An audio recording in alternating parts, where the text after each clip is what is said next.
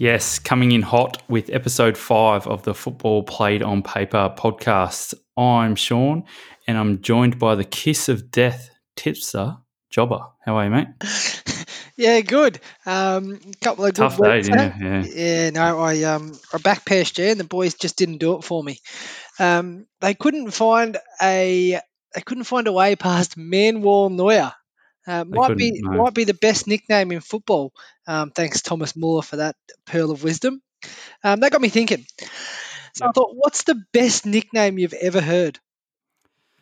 Or football orientated. I've got some got some bloody doozies that aren't football orientated, but football orientated um, is is easily um, Cesar Azpilicueta. So Chelsea left back and right back. So um, come to the club relatively new. Chelsea are on an away trip, so they're on the bus. Um, he's sitting down the front because he's a bit of a noob. And um, you know the guy who, who you've got tatted on your chest, John Terry. Yeah. So John Terry yells out. To, John Terry yells out to the bus driver, "Oi, Dave!" And then uh, Cesar Azpilicueta turns around, and then from that day on, um, the all the Chelsea boys just called him Dave. So yeah, bit of Spanish flavour. Comes over to the UK, and on his first away trip, he's now named plain old Dave. Um, so that that really tickled me. What about you, mate? You, you, you must have, uh, apart from your own nicknames, you must have a, a long list.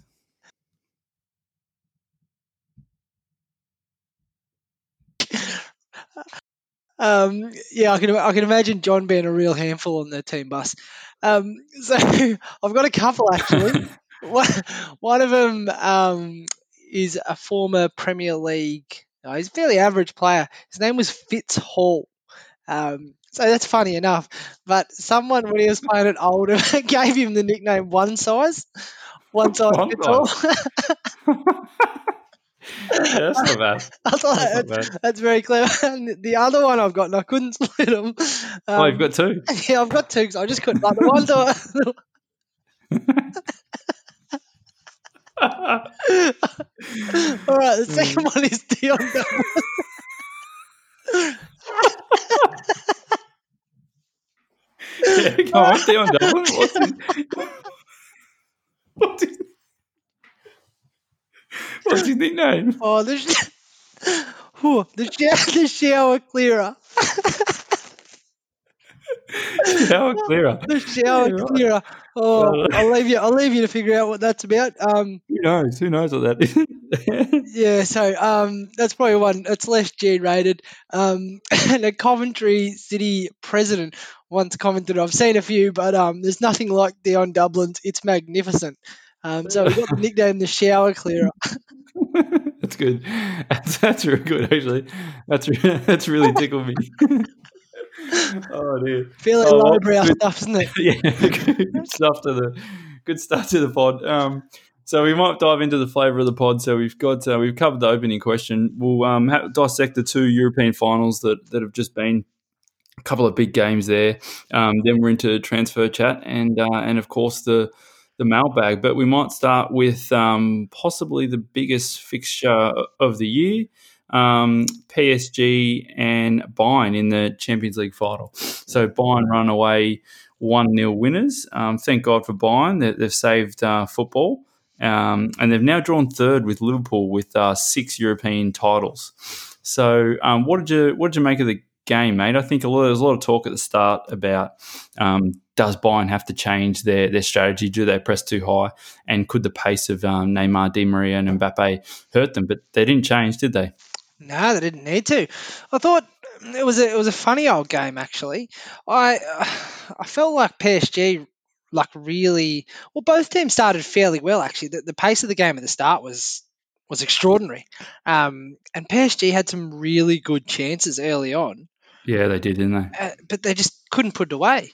Some really disappointing finishing, and uh, you could see they um they had a bit of a plan to exploit Kimmich out on at right back and try and use the pace of Mbappe. Probably heard on the pod um, more than likely about their high press and flicking it over, but they just couldn't put it together.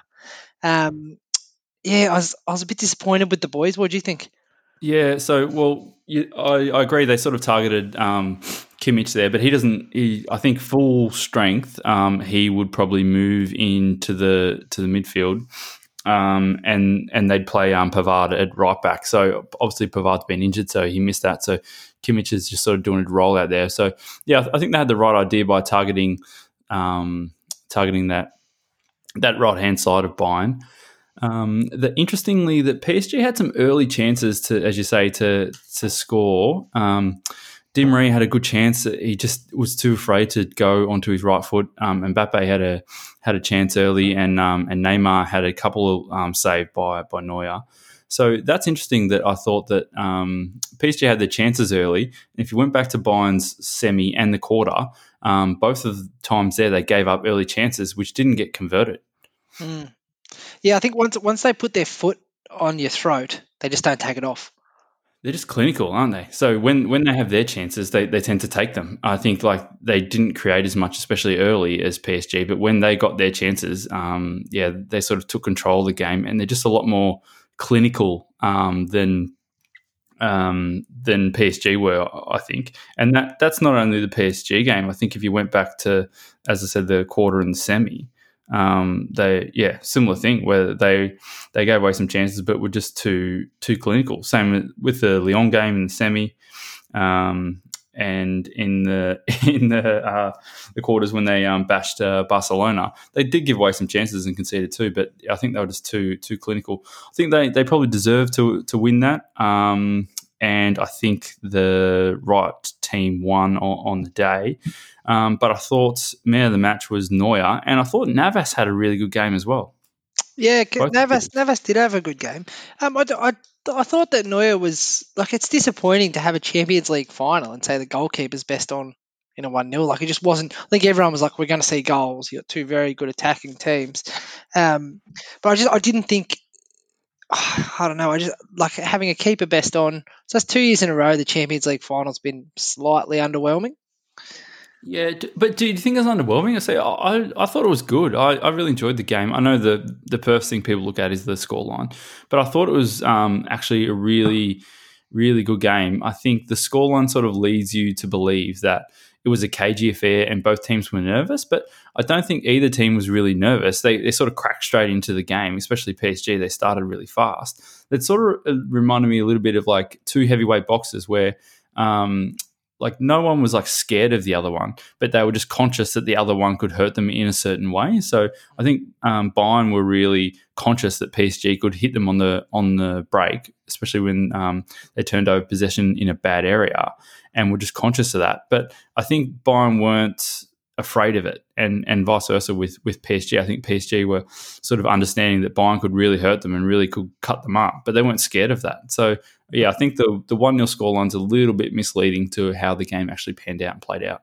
But there was, I think, there's a lot of tactical fouling from Bayern Munich too, which irked me a little bit. Being a, I want to say a PSG rapid counter attack, and they seem to get a lot with get away with a lot of tactical fouls. Like I would have liked to have seen some cards a bit earlier um, and a bit more frequently. So in the 80th minute, he just started handing them out like nobody's business.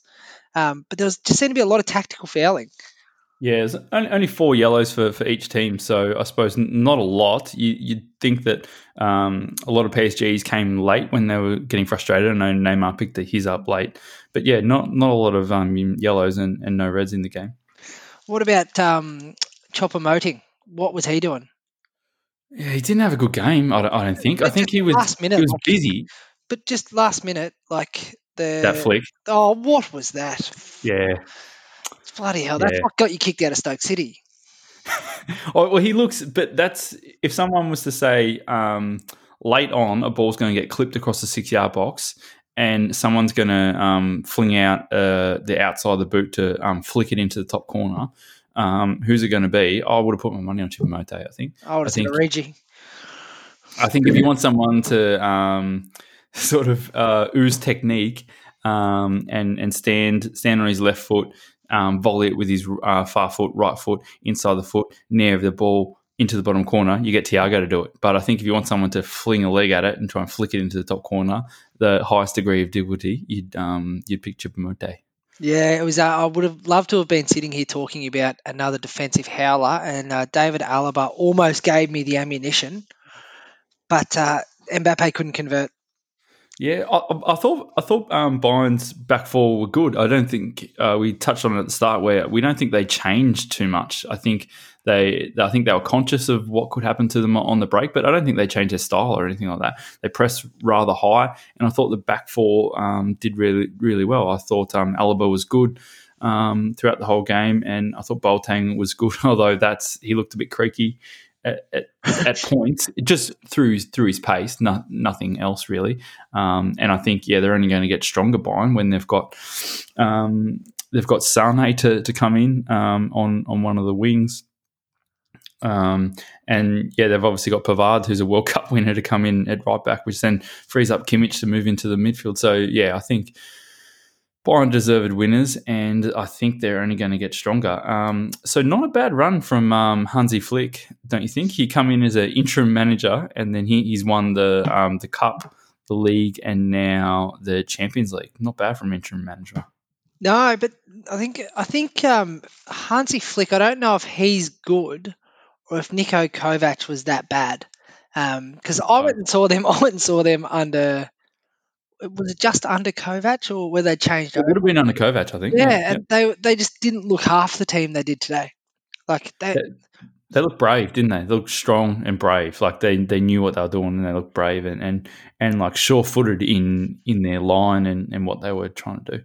Yeah, they, they seem they're not they seem organised, but at the same time they seem to play with quite a bit of freedom. Like Gnabry and um, Gnabry and Coman, I thought Gnabry was very quiet, but Coman was excellent. But he wasn't restricted at all. He just sort of went around, got himself involved as he pleased, and then got on the end of one.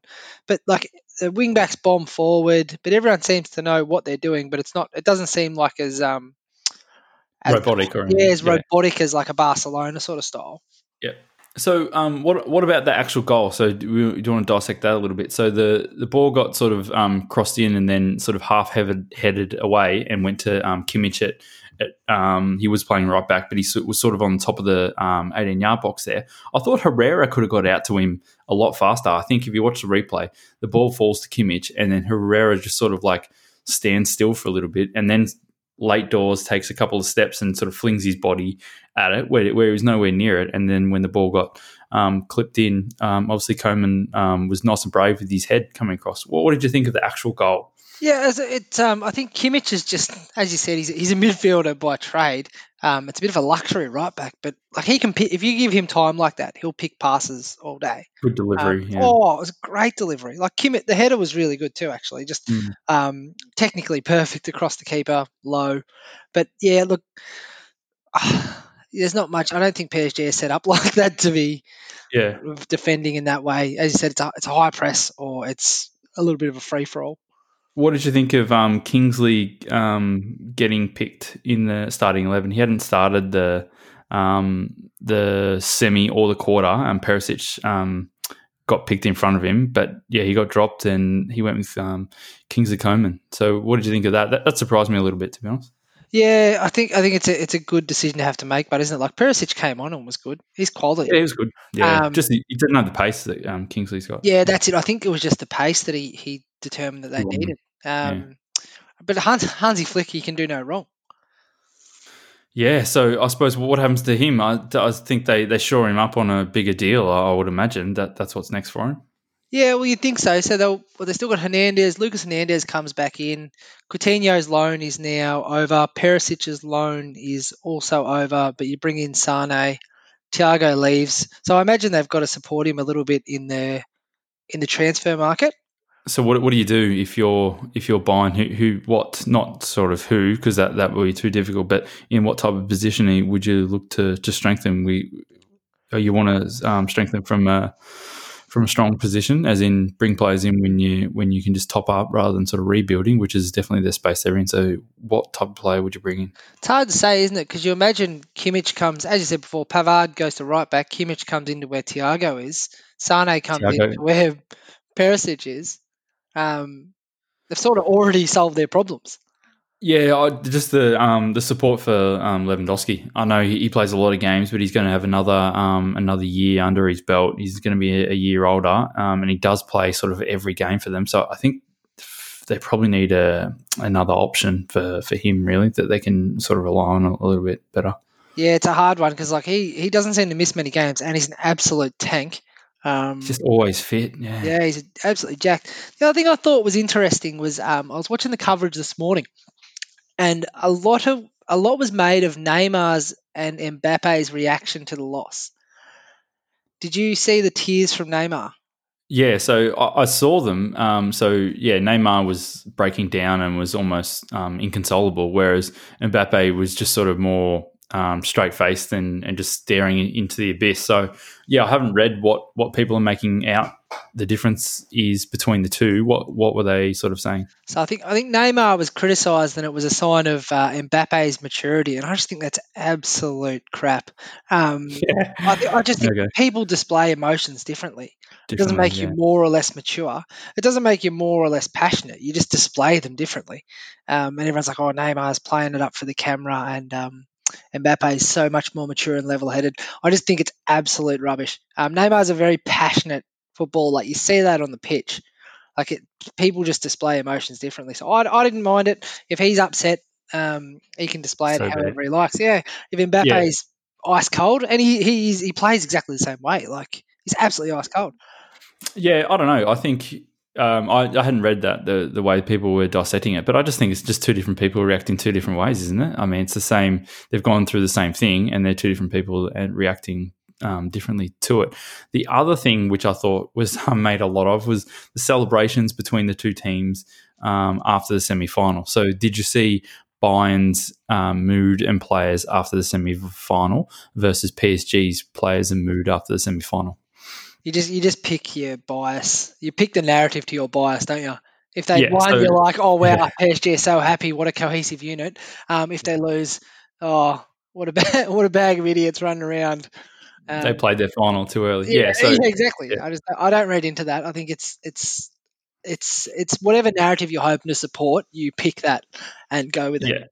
No, I agree. I think for those who didn't see it, um, after the, the game, PSG was sort of jumping around in the change room, singing songs, taking photos, like piling on each other, and you could misconstrue that um, as though they just won the final, and then they crossed over to to Bayern's, and yeah, it was just more um, relaxed, somber, just sort of the mindset of oh, we've got one more game to go before we actually win something. So what So- about little old PSG now? What happens to them?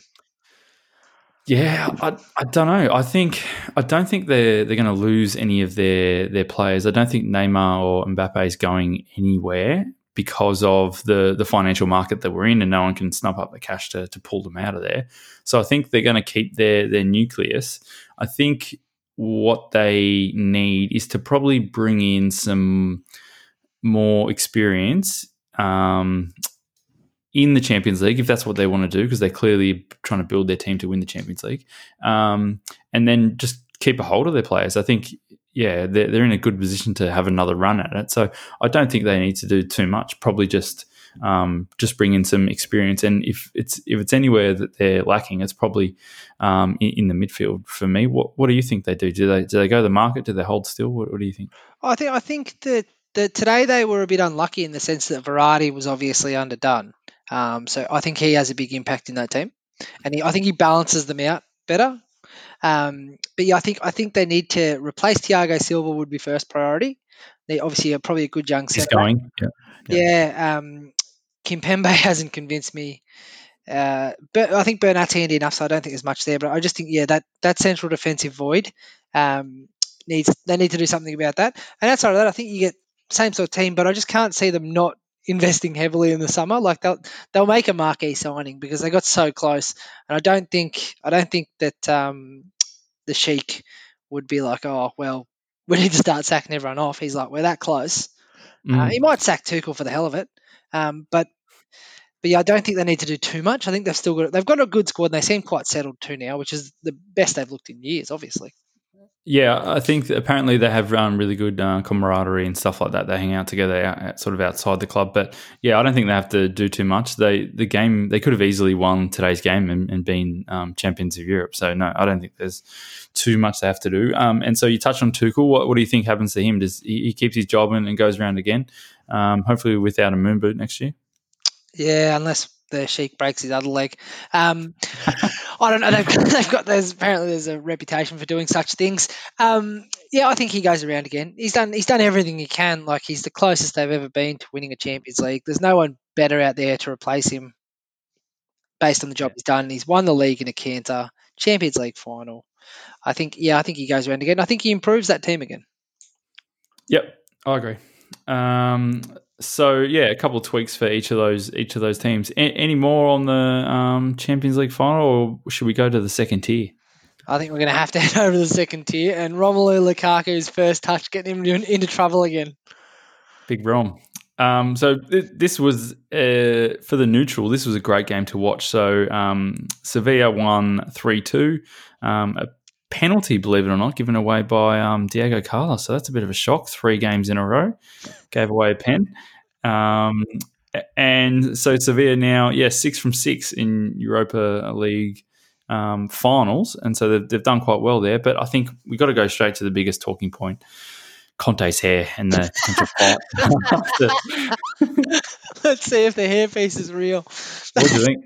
yeah, well, it's very clever from Banega, but he's he's not uh he's not beyond a good bit of shithousery. I think. Yeah, that was, he didn't like it, did he, Conte?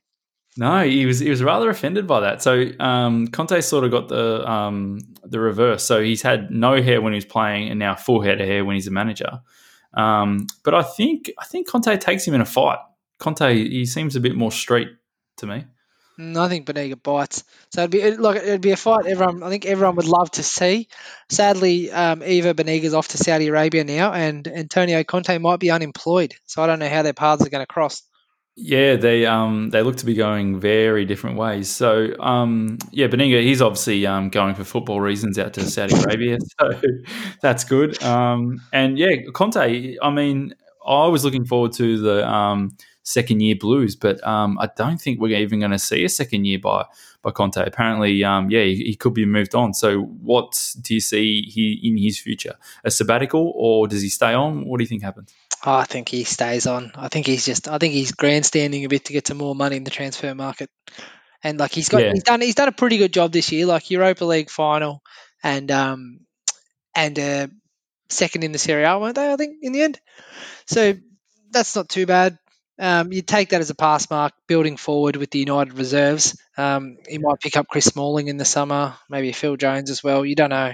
Um, he's um yeah, he, he, could he could dive into that um, Manchester because now he's gone through the first team. He might as well go through the reserves, but I think he's going to be too expensive to to um, to sack. So I think he's the highest paid manager um, in in the league, and so um, yeah, if they sack him, they're going to have to cut a pretty big check.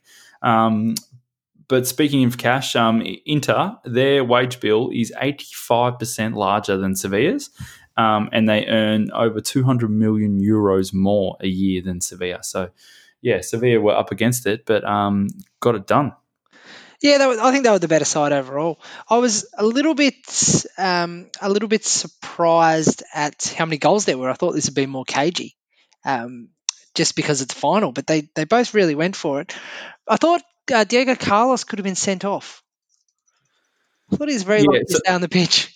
So he got his first um, yellow in the third minute, and then what what was the second one, or you just think accumulation of fouls? Just accumulation of fouls, yeah. um, and then he gave the penalty away as well. He did, yeah, he gave the penalty away. Yeah. So, and like he he easily could have been sent off. Just he's he's a funny old player. Like he seems quality at times, and other times you look at him, you're like, oh, he's probably not up to it. But that was a wonderful yeah. bike going nowhere yeah, near the goal, which um Rom lashed home. Great finish by Lukaku. No, you, you, saw the best and the worst of Carlos in, in that game. So, so, you saw the bicycle to win it, um, and then you saw the third minute penalty, um, him giving it away, and that was the third penalty in three games. So yeah, you see the best and the worst of him. So I think like he's obviously got some ability. He just needs some coaching on uh, sort of chilling out or or, or his decision making. Um, but did Newcastle United miss a miss a trick um, with uh, De Jong? yeah, uh, it's it's a it's a redemption story, isn't it? Because he was honking at Newcastle. Yeah, he's join up. And at PS, PSV, he was okay, but he wasn't doing these type of numbers. No, no, but I think I don't think he's doing. He hasn't been doing these type of numbers all year for Sevilla, but I think he went to Newcastle at a very bad time too. Um, yeah. So I think that needs to be taken in context. But yeah, like pops up when they need him twice. Great goals. Yeah, yeah good goals. Um, that he- that first header I thought was really good. Um, but like they're yeah, I suppose it's just a redemption story again, isn't it? Another Premier League reject coming good in Europe.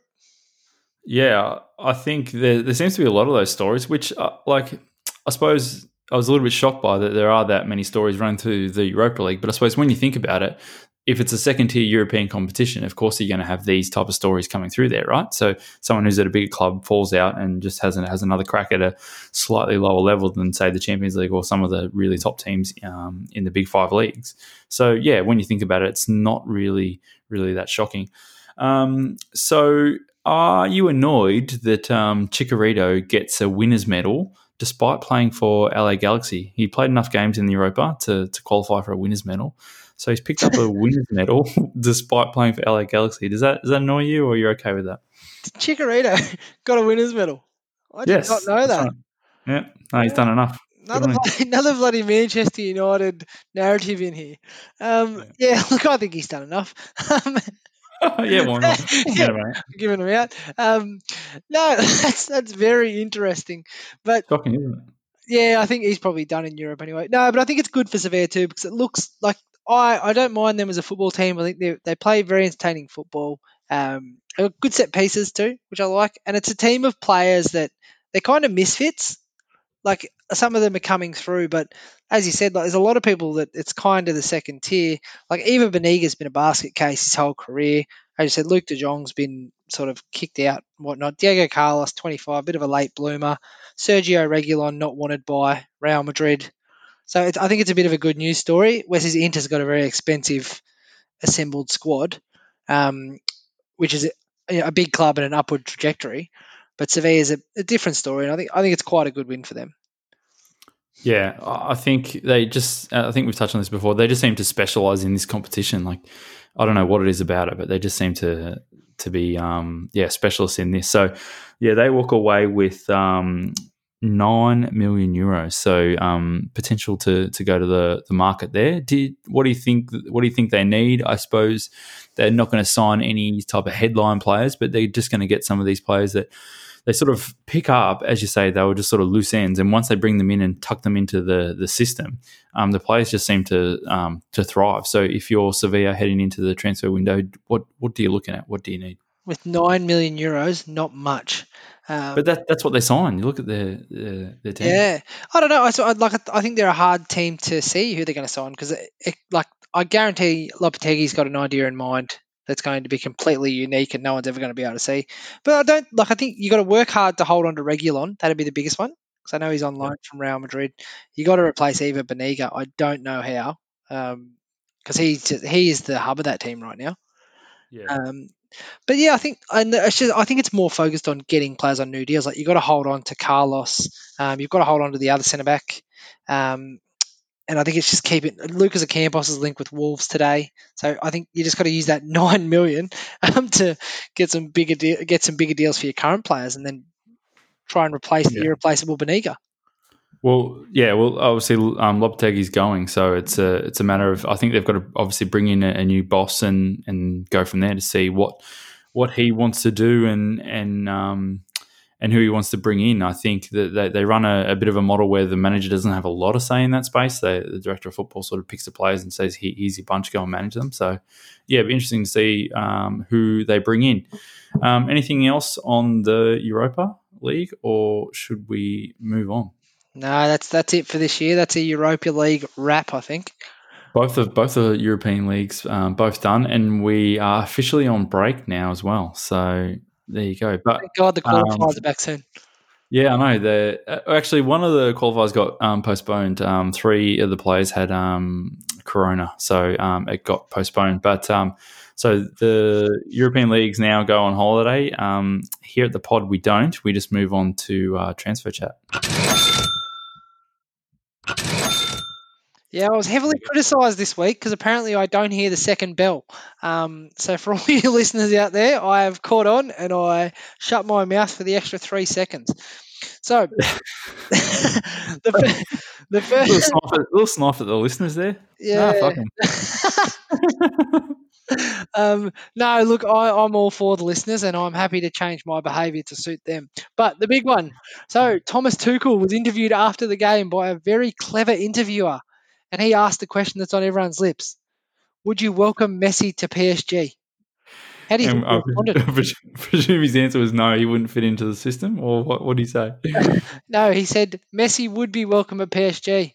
You've Mm. got you've got yourself a transfer rumor.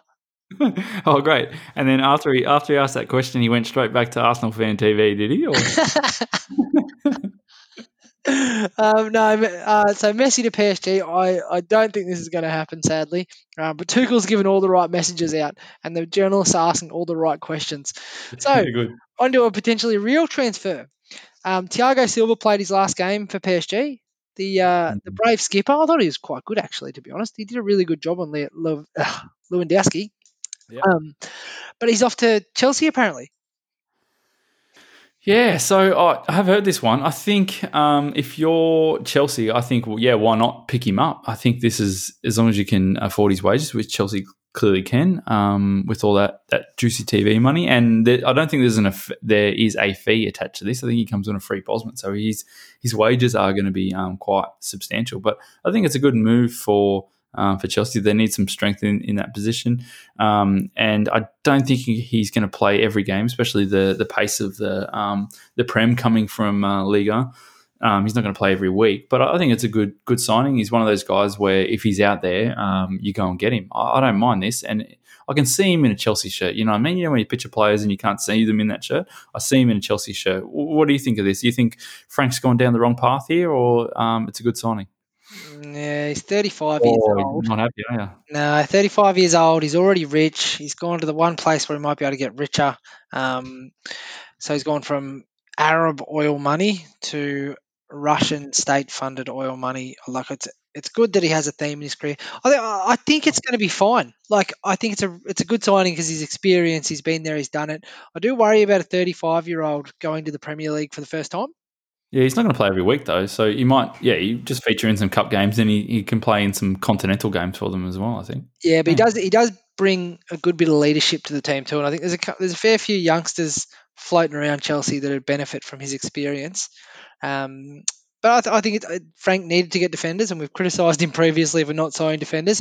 Maybe he'll start Thiago Silva up front. I don't know. Maybe he thinks he's a striker. Um, Okay.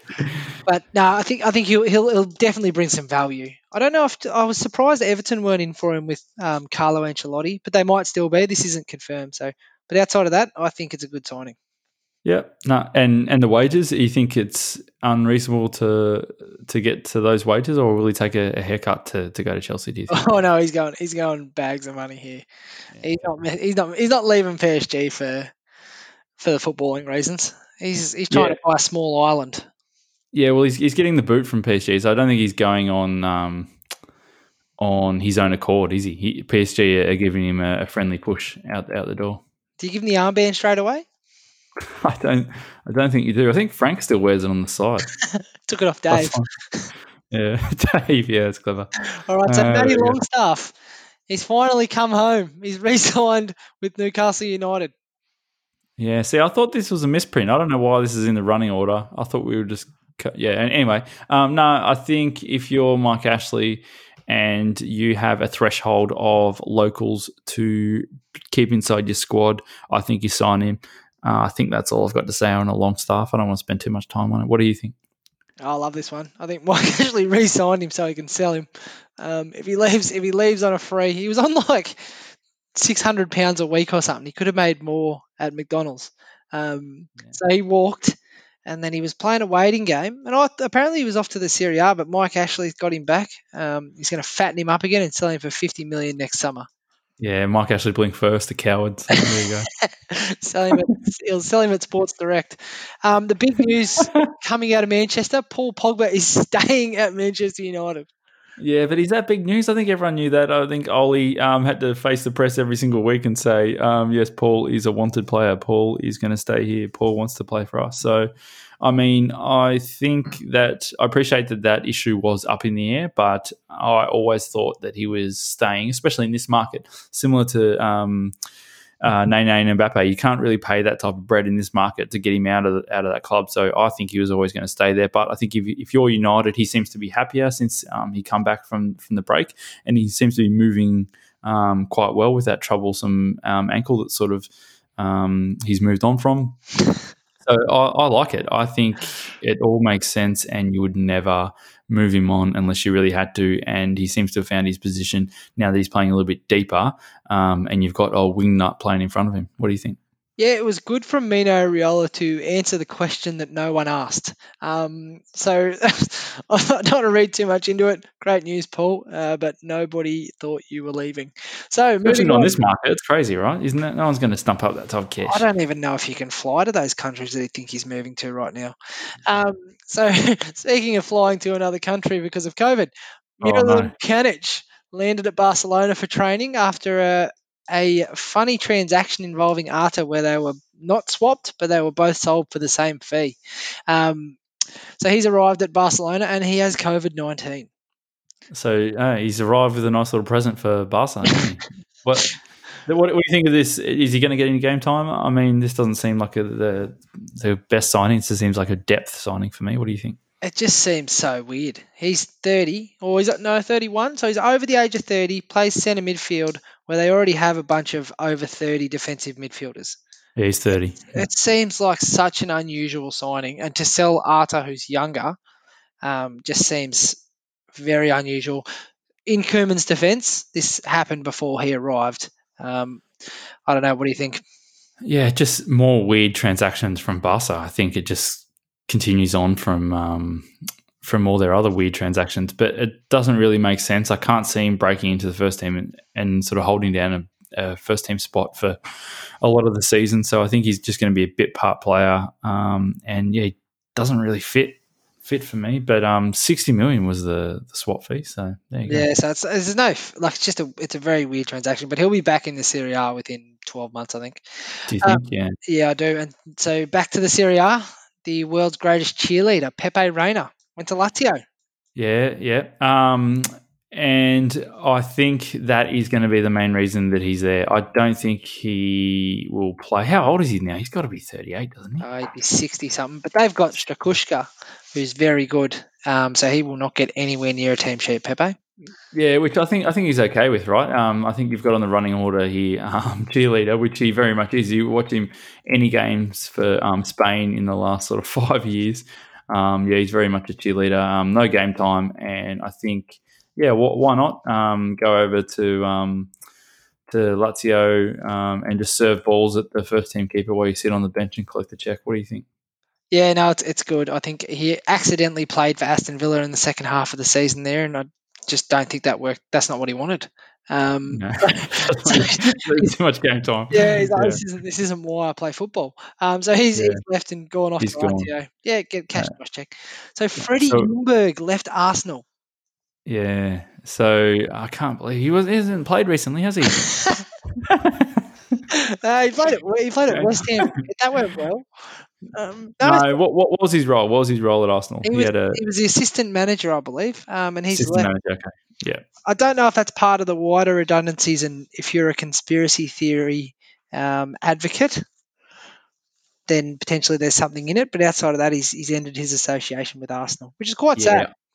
Yeah, I think I think it's sad. Um, he just obviously doesn't click with uh, Arteta, or Arteta sort of yeah kept him around for the for the season to sort of see it out and see if see if they could work together. But uh, that's all it is for me. I, it just reeks of um, him not being able to work with um, Arteta. What do you think? A little bit sad for Arsenal fans, or or you're okay with it? Yeah, I, th- I think so. But I think Arteta's making a decision to start afresh. I think. Um, yeah. Okay. It's it's it's sad, but look, that's it. That's it. Ljungberg and his shit haircuts off. What? So, um, speaking of legends, um, Vinny Kompany retired. There you go. This one hurts. This one what's really gonna, hurts. What's he going to do? He's going to be a manager. Of course he is. He's gone straight upstairs. Yeah, but you don't like to see that. So there was a there's a critical step missing in his manager title now. Player. Player. you, you do not see enough player managers, and granted, it went terribly. yeah. But I, I just think that the game still has to have those beautiful little moments where you're on the touchline, you're firing out instructions, and you go, "How am I going to solve this problem? I'll bring myself on."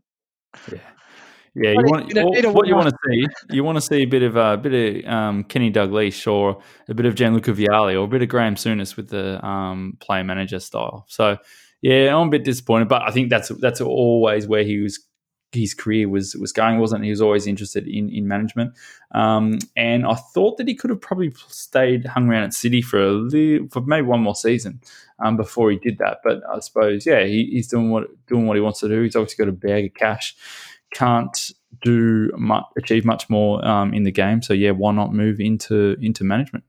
Picture this, right? Uh, Thomas Tuchel, he's on the touchline, sitting on the esky, pops the boot off, and starts striding down the touchline to warm up.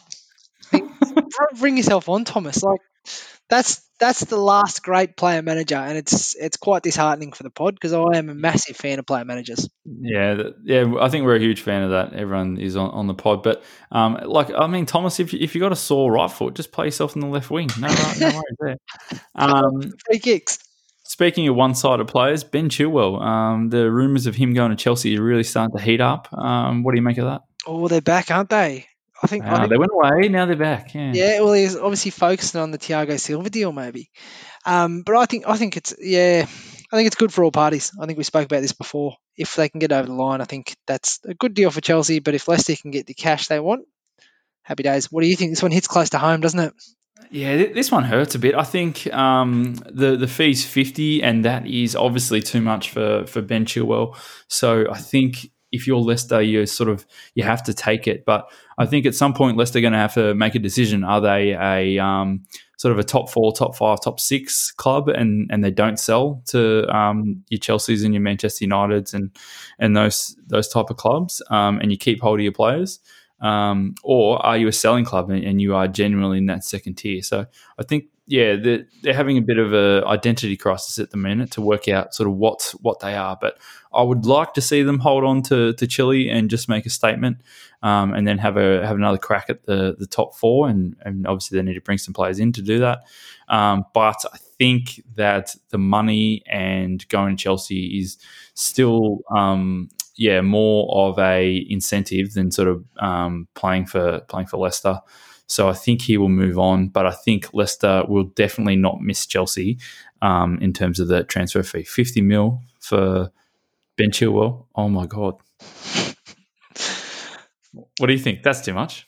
No, I think I think that's that's Chelsea will pay that. Um, they, will pay it, but I mean, you if if he's French, the, that price tag is twenty five mil. But if he's mil. French, he probably signs for Arsenal.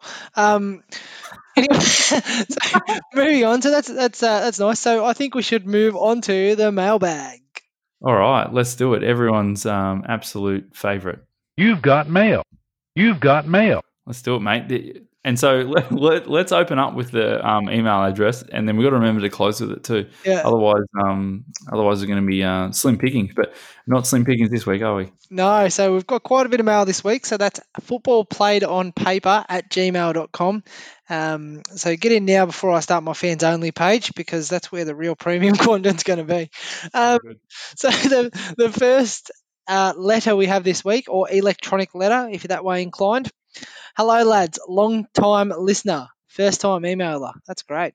Um, with Bayern and PSG making the UCL finals and both playing in farmers leagues, do you think the competitiveness of the Do you think the competitiveness of the EPL is a disadvantage for English clubs? Juventus have also walked in and seem to always go deep. What are your thoughts? Cheers, Shane. yeah, well, they they definitely are farmers leagues. There's, there's no doubt in that. But I think the I think the the leagues are nowhere near as strong as the the prem. I think the prem just the teams go deeper and are stronger further down the league. Whereas some of those other leagues you mentioned, the the farmers leagues, um, they're they're strong at the top and then it just drops away real fast. That, that's why I think it, when you see um, see these teams play in Europe, England teams necessarily don't have the the greatest record or I mean they, they do quite well they won a bunch of um, Champions League as we know but I think yeah they don't have as um, as good a record as what you would otherwise think but I think that's just down to the strength of the league throughout the year so playing those hard games all the time sort of two three games a week um, is is just difficult. Um, whereas if you're PSG, you're coming off one sort of one game a week, which you've cruised four 0 to, and you can play your first team sort of in the in the Champions League. Whereas um, the British clubs just don't sort of get that opportunity. So I think that's why you see the continental clubs do better in Europe than say the English clubs. But I think the actual leagues, if you look at them, they're just nowhere near as strong. What do you agree with that? What What do you think?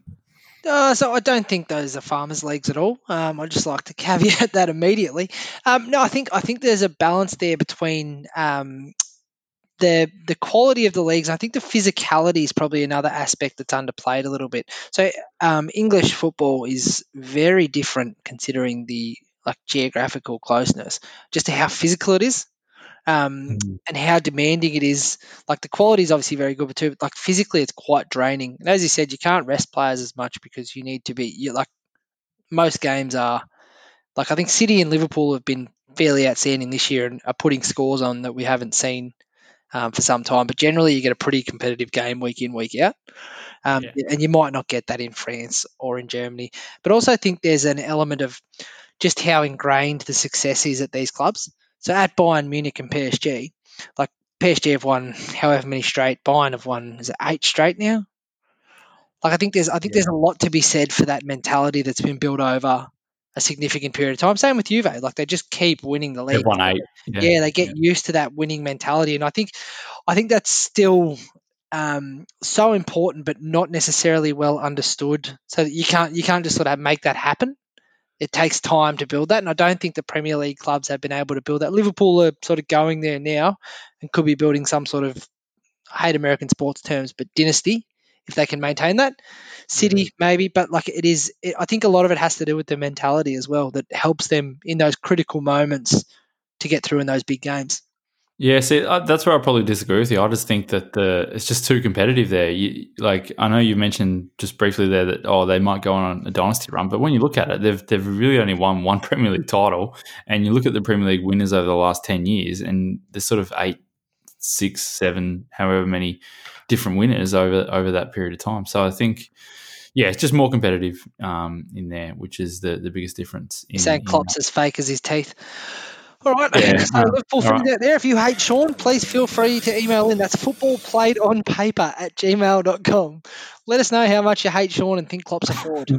Um, next one. So this one, this one hits close to home. So the title of it is Harry Maguire. Um, so hello, boys. Love the pod. I was wondering, do United strip Harry of the captaincy based on his Hmm. current Greek bare knuckle fighting record? He is up 1 0 over Greek authorities with Woodward in talks for a rematch. However, the deal has hit a snag and the Greek promoters do not want Lingard as a make weight. Oh. So the question, right. the question there is do United strip Harry of the captaincy? Cheers, Dave. Um, well, first of all, um, if he's fighting bare knuckle, I don't think he should be um, fighting the newest signing to bare knuckle, Paige VanZant. I think that's unfair. Um, and no, I don't. I don't think they strip Harry. I think he is. Um, he's too new to the captaincy.